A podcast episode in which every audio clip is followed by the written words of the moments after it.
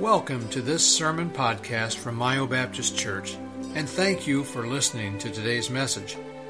We pray that God's Word will be an encouragement to you and a reminder that the Bible has all the answers to living a successful and fulfilled life.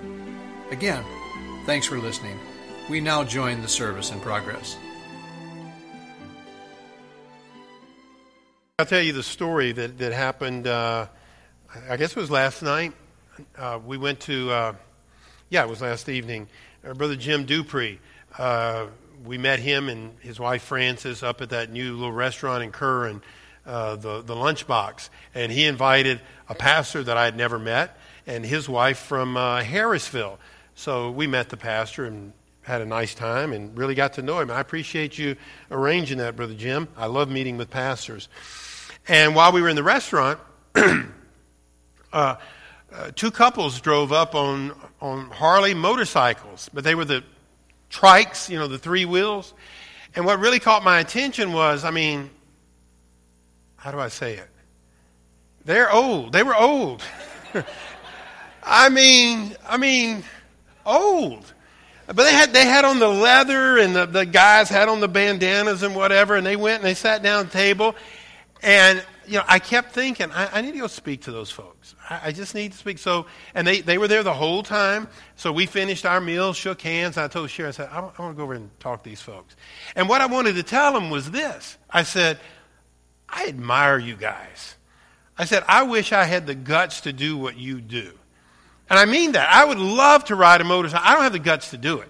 But I get it. The idea of just being out there on the open road and what have you. And they were very nice and very pleasant. And the lady told me, she said, I just turned 72 and I've been riding for six months. And she said, Do it. I said, No. And we, we had pleasant conversation. And then uh, I uh, was talking to him. I said, You know, I said, I, I pastor uh, in, in Mayo. I said, we got a guy in our church, talking about Jim. I said, we got a guy in our church that rides. I said, in fact, I said, I just tell everybody this because I think it's just remarkable. I said, he's made five trips on a motorcycle. Some of you may not have known this. He's made five trips on a motorcycle to Alaska and back, you know, and lived to tell about it. You know, he lived to tell about it. And I said that to those guys. They said, Oh, you mean Timber's dad? their son is Timber. That's his name, Timber. I said, What?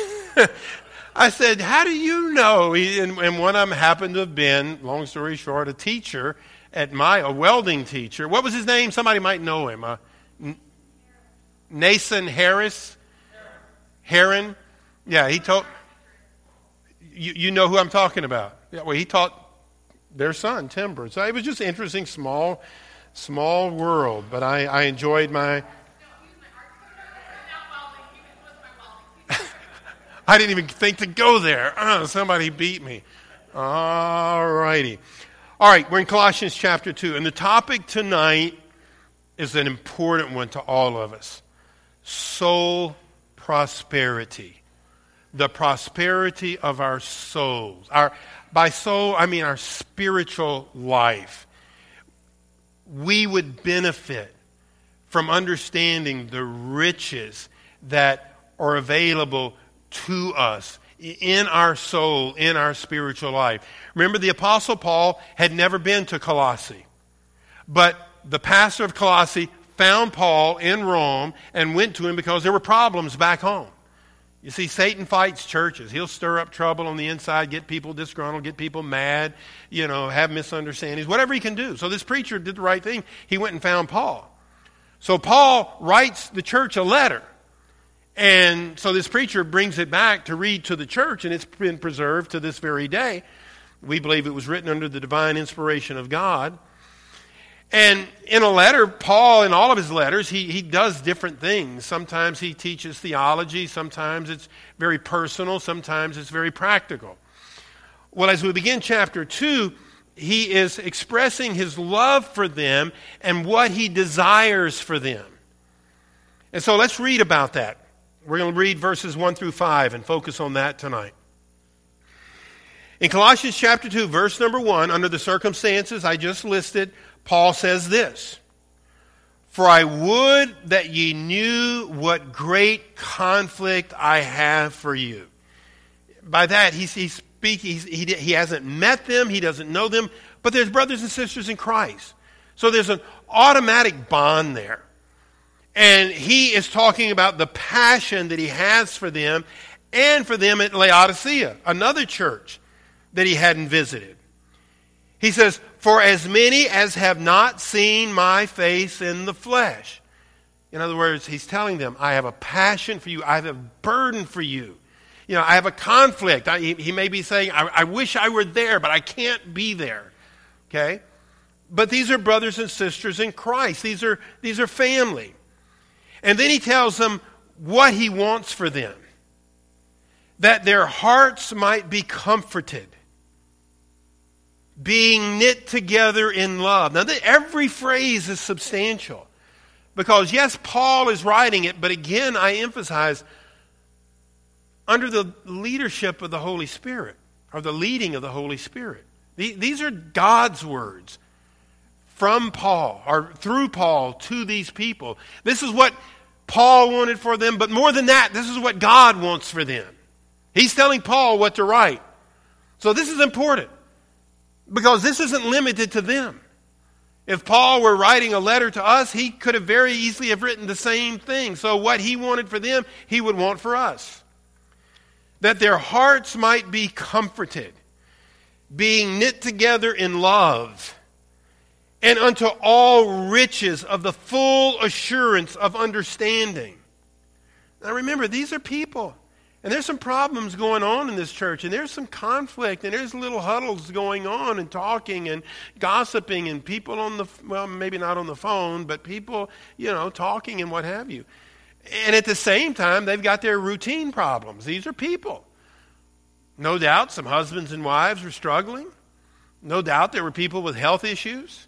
No doubt there were people that had some, you know, knuckleheaded kids that weren't living right and doing right. Not to mention the problems at work and trying to make a living and, you know, planting gardens and raising sheep and what have you. And in the midst of all that, again, he says that their hearts might be comforted, being knit together in love, unto all riches of the full assurance of understanding to the acknowledgement of the mystery of God and of the Father and of Christ. And again, let me emphasize what God wanted for them, He wants for you. Whatever you're going through, this is what He wants for you because this is what's important. This is what's really important. We might have our priorities mixed up. We might think that what I need now more than anything is better health. Well, better health would be good. But is that the most important thing you really need when you consider the big picture? When you consider eternity? When you consider that you're here because of God? Well, more money might be helpful, but is that really the biggest thing they need? Is that the most important thing they need or that you and I need? Then he goes on to say in verse number three, In whom are hid all the treasures of wisdom and knowledge. And this I say, lest any man should beguile you. Here's a warning thrown in here. And this I say, lest any man should beguile you with enticing words, because there were people going around saying things they shouldn't. And then he says, For though I be absent in the flesh, yet am I with you in the spirit, joying and beholding your order and the steadfastness of your faith in Christ. As I was preparing to present this for you, I read what Matthew Henry had to say about those verses.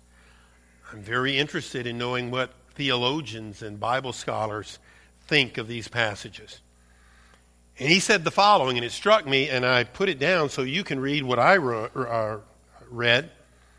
Matthew Henry said of those verses that we just read, this is his take on it. It was their spiritual welfare about which he was solicitous or wanted to happen or was involved with. Listen to this. This is Henry's take. He does not say that they may be healthy and merry and rich and great and prosperous. but that their hearts may be comforted. Now we need to pause right there and go, hmm. Hmm, do I have the right focus? That's God's focus for me. Is that my focus for me? Or am I too much down in the weeds? And, and health is important, money's important, all of that. We're not saying it's not important, but is it the most important thing? Not when you read the scripture. And if we're not getting it right, that's not going to be to our benefit. So, Matthew Henry goes on to say, note, the prosperity of the soul, that's where my title comes from, or soul prosperity. The prosperity of the soul is the best prosperity. Given a choice, we should desire soul prosperity over any other benefit that we might know on this earth. And what we should be most solicitous about for ourselves and others we have here a description of soul prosperity. Soul prosperity is true prosperity. So when it comes to your soul, when it comes to your spirit, when it comes to your spirituality, do you have a personal sense of wealth? Or do you feel like a pauper, a beggar? you should feel a sense of richness if you're doing it right. And, and a richness that is that supersedes everything else. This is more specifically talked about in 3 John, uh, verse number 2. When John says, Beloved, I wish above all things that thou mayest prosper and be in health, even as thy soul prospereth we get so busy in life, maybe we don't think about that. You know? So God's so good to give us His Word and to have me teach through Colossians, and you come here on a Wednesday night, and out of the busyness and the hectic schedules that we all have, we stop and say, wait a minute. When it comes to my soul, my, my, my spirituality, if you will, do I feel like a prince or do I feel like a pauper? Now, just let's let's just think about that for a second. Analyze yourself, not your wife, not your husband. Not. Do you have a prosperous soul, a healthy soul? Good news. Good news is any believer can attain it. I mean, think about this. This, this is the good news here. It isn't dependent on material possessions to have a prosperous soul. You can be financially rich, you can be financially poor and still have a prosperous soul. It isn't dependent on educational attainment. You might have a PhD, you might not have graduated high school, but you can still have a prosperous soul. That's what I love about this. Anybody that wants it can have it. I mean, the thing that should be most important to you is attainable by you. It isn't dependent on your personality. Some people are very outgoing and have lots of friends. Some of us are more introspective and maybe not as many friends, but that doesn't matter. When it comes to the prosperity of your soul, and the prosperity of your soul is key to everything else. It isn't dependent on your power and influence. There may be people in this room that have influence in the community. People look up to you. And there may be some in this room who nobody in the community outside of a few folks even know that you exist. The good news is that's immaterial to soul prosperity and you being rich in your soul. So, anybody can attain soul prosperity. But what does it look like? What are we talking about? It's important. You need to leave tonight desiring to be a prince and not a pauper when it comes to the prosperity of your soul. Because if, if your soul is prospering, it doesn't matter what life throws at you. And if your soul isn't prospering, you better watch out what's coming your way. But if your soul is prospering, whether good times come, bad times come, disappointments, blessings, whatever, your rock is a prosperous soul. So, what does soul prosperity look like? Well, Paul is describing it in, in um, beginning in chapter uh, 2, verse number 2. Soul prosperity, number one, gives you comfort in your heart. That's what he wanted for them. That their hearts might be comforted. That's priceless. There's nothing much more tormenting than a tormented heart. A, tor- a heart tormented by bitterness or anger or fear. A soul that is rich is a heart that is comforted, regardless of the circumstances. You may be going through a tough time, you may be going through a good time. But the value of soul prosperity is the fact that your soul is prosperous when your heart is comforted. Who wouldn't want that? It's no, it's no fun living in fear. It's no fun living in bitterness or anger, anxiety, depression. No. Prosperity of soul means you have a comforted heart. Number two, soul prosperity gives you friends that really matter. One of the great blessings of a, of a, of a soul that, that's overflowing is your connection with other souls that are overflowing. There's just a, a supernatural kinship there, a supernatural bond there. Soul prosperity gives you friends that really matter. After he says that their hearts might be comforted, his desire for them is being knit together in love. I can't think of too many more things in life more valuable than to have somebody love you. Just to know that there's somebody that loves you. Hopefully, your wife, your husband, your children, your, your family, you know, folks in church love you.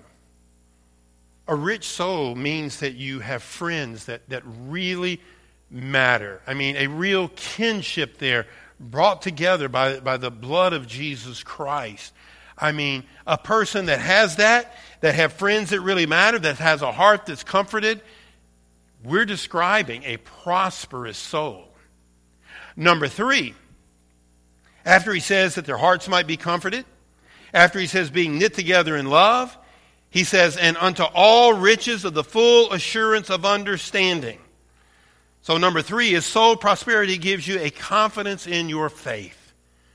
You, you know that your faith is real, whether times are good or times are bad, whether uh, God answers in the affirmative or the negative, or he says to wait. Your faith is strong. And each day, you're able to function. Each day, you're still reaching out to other people. In your personal life, from your vantage point at that time, things might be falling apart. But you're not falling apart because of your faith unto all riches of the full assurance of understanding understanding, dealing with what you know to be true about God, talking about your faith. Soul prosperity gives you a confidence in your faith. And then, again, number four, in verse number two, he, after he says, Your hearts be comforted, knit together in love, unto all riches of the full assurance of understanding. You have this uh, assurance of your faith, what you understand about your faith. And then he says, To the acknowledgement of the mystery of God and the Father and of Christ. So, number four, soul prosperity gives you an acceptance of the fact that God and Christ are real, and it also gives you an understanding of their work. When you come to know Jesus Christ, you know, there, there are folks today that don't believe he was real. There are some folks today that even deny that he ever existed, that he's a figment of, of somebody's imagination. And then there are others who will accept the historical fact that he was real, but they don't believe that he was divine. What a huge blessing in this world if you have an acknowledgement of the mystery of God and of the Father and of Christ. At one time, it was a mystery before Jesus came. You know, in, in the law, they were sacrificing lambs and, and without blemish, and that was a picture of something that was to come, but they hadn't seen it yet. For us, it's come and gone we can look at it in the rearview mirror as fact that actually happened 2,000 years ago. And a soul is blessed, the soul is, is prosperous when you have an acceptance of the fact of God in Christ and a real understanding of their work and what it's all about. That is a prosperous soul that's full and rich. And then, lastly, in our passage tonight, verse number five soul prosperity gives you the key to unlock the wisdom and knowledge of God. Because in verse number three it says, In whom are hid all the treasures of wisdom and knowledge. You come to know those treasures through Jesus Christ. You come to know wisdom and knowledge. Soul prosperity gives you the key to unlock the wisdom and knowledge of God. In becoming a Christian, you know things now you used to not know. You don't do things that you used to do because you have a greater wisdom and a greater understanding now. There are people that now you know to be careful with because you have a wisdom and an understanding that you used to not know, and you'd hang around. They were your buddies. You know, there's places you don't go, things you don't do. And there are things you, places you do go, and things you uh, do because of the wisdom and knowledge that you get from God. So, according to Matthew Henry, and I appreciated his take, and I want to share that with you, all of this, Matthew Henry says he's talking about soul prosperity. Again, I like this quote Surely the man is indeed the richest who bears within his bosom the treasure of a soul at peace with God and safe for all eternity. You know, I look at a guy like Tiger Woods. What, what, what a sad story. What, what a tragic story. A guy that had, according to human standards, everything. You know, uh, yachts, houses in different countries, and what have you. Probably any toy he wanted, he could, he could have. And yet there was a lack of, I mean, he was a pauper when it comes to his soul a pauper, no doubt looking for answers, chasing women, chasing booze, and who knows, who knows what else. A man, by human standards, extremely wealthy, and yet, by godly standards, a pauper. And not just him, but so many thousands of other people that just are miserable and un- unhappy the great thing about soul prosperity is that it's available to everyone. You know, I think about Tiger Woods and what an amazing athlete. And he was out on his way to break all sorts of golf records. And, and I pulled for him. I, I, like to see records broken. I thought well, that'd be cool and to, to see him break it. And yet, you know, a busted up family and a, a miserable life with all sorts of problems. But, but, but the good news is you can experience soul prosperity. I've seen young families struggling to make ends meet possess soul prosperity. Rich in a way the world doesn't know. They may be having to, you know, cook beans for supper a couple nights a week, but they're not they're not destitute.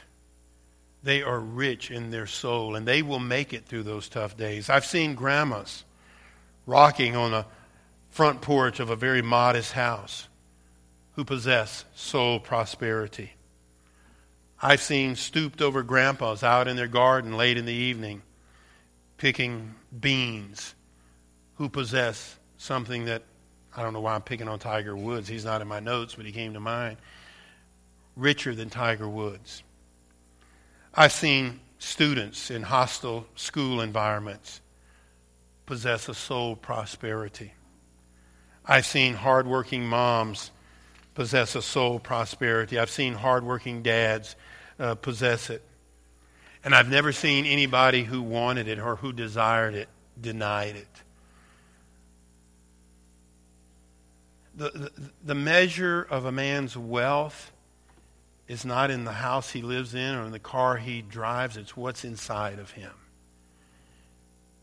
And I've seen little grandmas and I've seen young couples far richer than the people like Tiger Woods or Elvis Presley or what have you. But this soul prosperity, did you catch this? It comes with a warning. Okay? It comes with a warning. You can lose it. That's one of the things about the Bible, folks. We live in a dangerous world. Satan is the prince and the power of the air. In verse number four, Paul says this after wanting these folks to have these enormous blessings.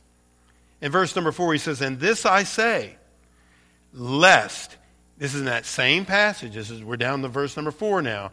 And this I say, lest any man should beguile you with enticing words. Beguile means to deceive. Enticing words means through smooth speech. He's saying, be careful. You can be led astray. And sadly, through the centuries, probably millions of Christians who were rich have been led astray. You can, what, what he's teaching us here is you can risk soul prosperity uh, by someone deceiving you with smooth speech. So, the warning, the practical warning, the practical application of that verse is very simply this. And as a good pastor, I've got to ter- tell you this be careful who you listen to. You be very careful who you listen to. What's that verse say? And this I say, lest any man should beguile you, deceive you through enticing words. You must be careful. I must be careful. My wife must be careful who we listen to. I jotted down some people your pastor that you shouldn't listen to. You know, first of all, you shouldn't listen to Grace Goldsmith over here. Now, don't listen. I'm picking, I'm picking. There's no names here. When I said that, I thought they're going to think I'm going to name people. No. Don't listen to immature Christians. Don't listen to gossips. Don't listen to bitter people. Don't listen to angry people. Don't listen to disgruntled individuals. You say, well, you know, Pastor, are you saying that everybody ought to be on board and everybody ought to be on board? No, you, you, there's a difference between, you know, a disgruntled person has just got a burr under their saddle. Somebody can have a real issue, but they have a broken spirit about it. You know what I'm saying? I mean, there are some people just aggravated, they're just angry, they're just mad because they didn't get their way. And then there could be somebody else who has a legitimate concern about something that's legitimate, but their whole spirit's different. That person you can listen to. But if it's somebody that's just aggravated and angry and got a burr under their saddle, you don't listen to those people. Now, if it's somebody that has a legitimate concern and they're burdened and, and they want to handle it right and they're prayerful, that's different. But you also shouldn't listen to anybody who's not doctrinally sound. You shouldn't listen to people who have no accountability. You know, when I was growing up, there wasn't one Christian radio station or Christian TV station, okay? And now there's lots of them.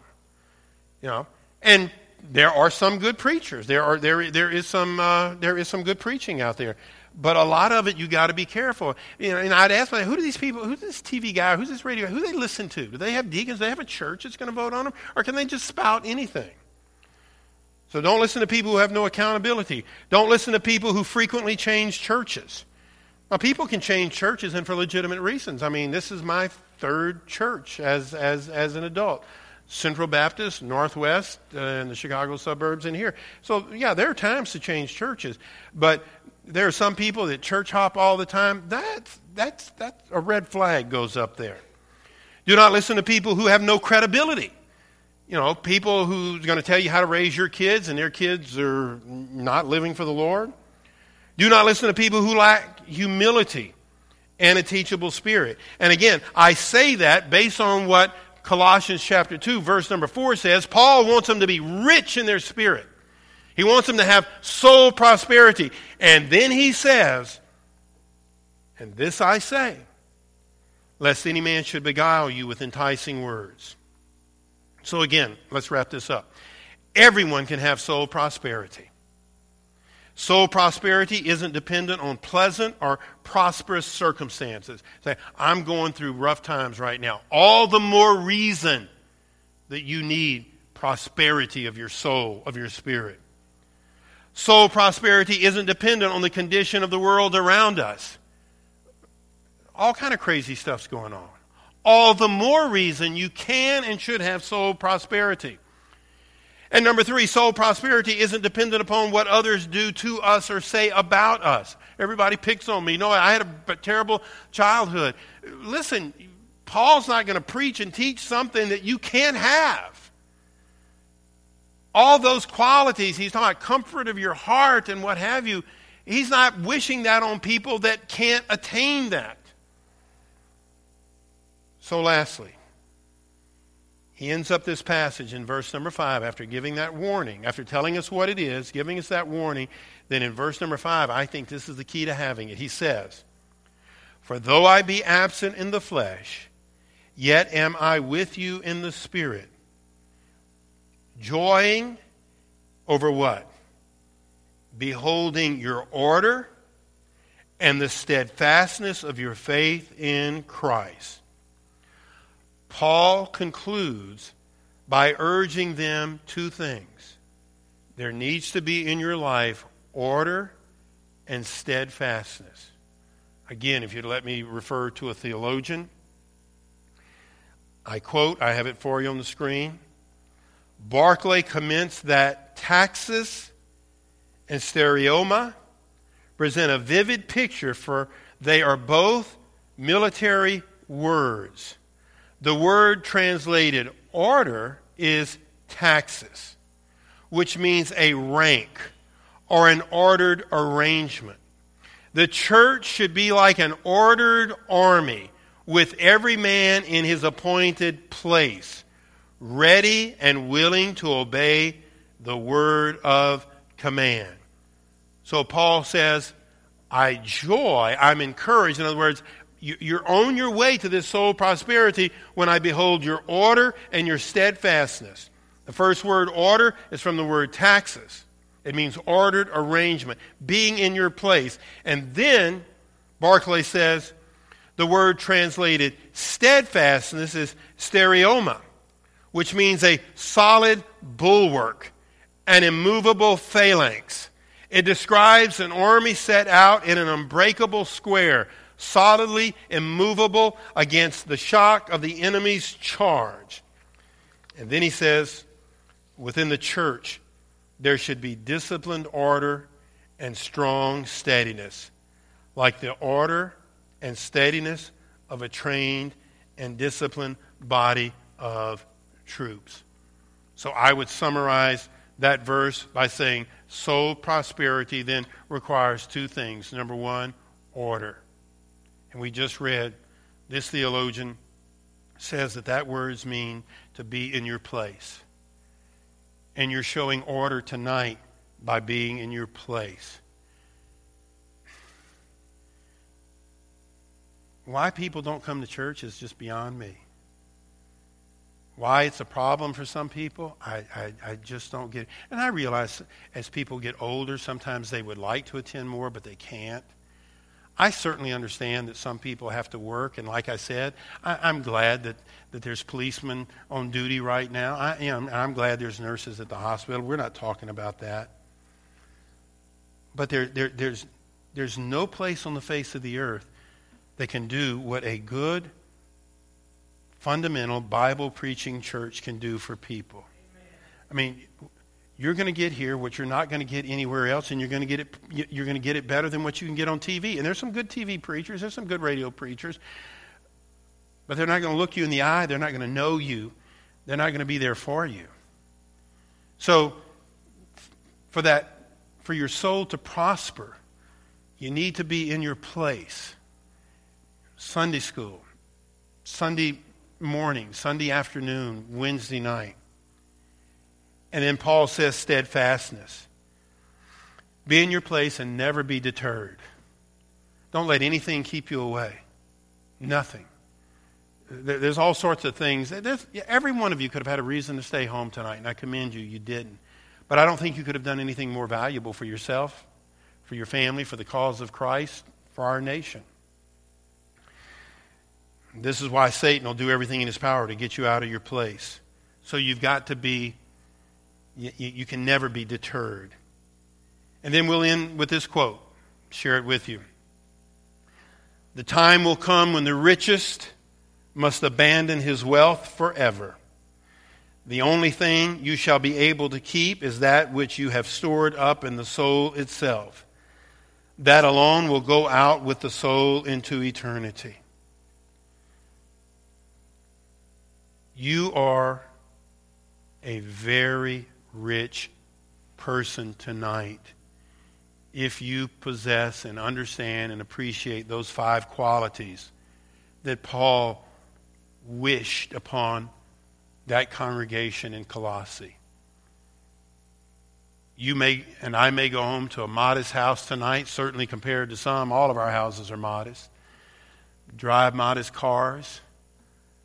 But you are rich beyond measure if you have the peace of God in your heart and you have a biblical understanding of what's going on, and you have a heart of gratitude towards God.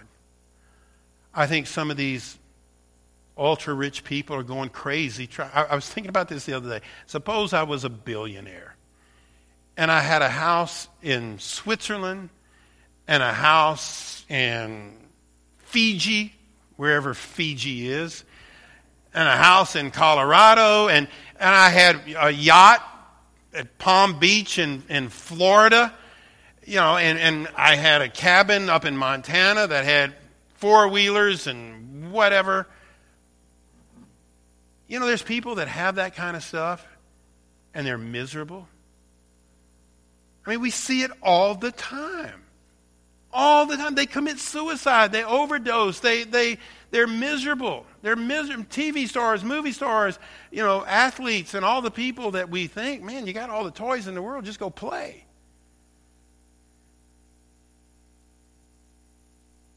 You go home to a fried bologna sandwich tonight with peace in your heart. You're rich, aren't you? And knowing what you know and having what you have, we don't need the house in Switzerland. We don't need the cabin up in Montana. Now, if the Lord blesses some folks, and He does with toys and stuff, fine, but that's not where your joy is. You know, that's not, Lord could take it all. Lord giveth, the Lord taketh away. Let us go home tonight thinking about those five things that Paul mentioned. Understanding we have them, we need to appreciate them. And yeah, we got to pay bills, and yeah, maybe we wish and we're working for a better car that's more dependable. But if, if you have peace and comfort in your heart, you are rich beyond words. Amen? Thank you for listening to today's message. We hope that the service was a blessing to you and that you were encouraged by God's Word. If you have any questions about Myo Baptist Church, please contact us anytime. You can find contact information on our website at myobaptistchurch.com. Thanks for listening.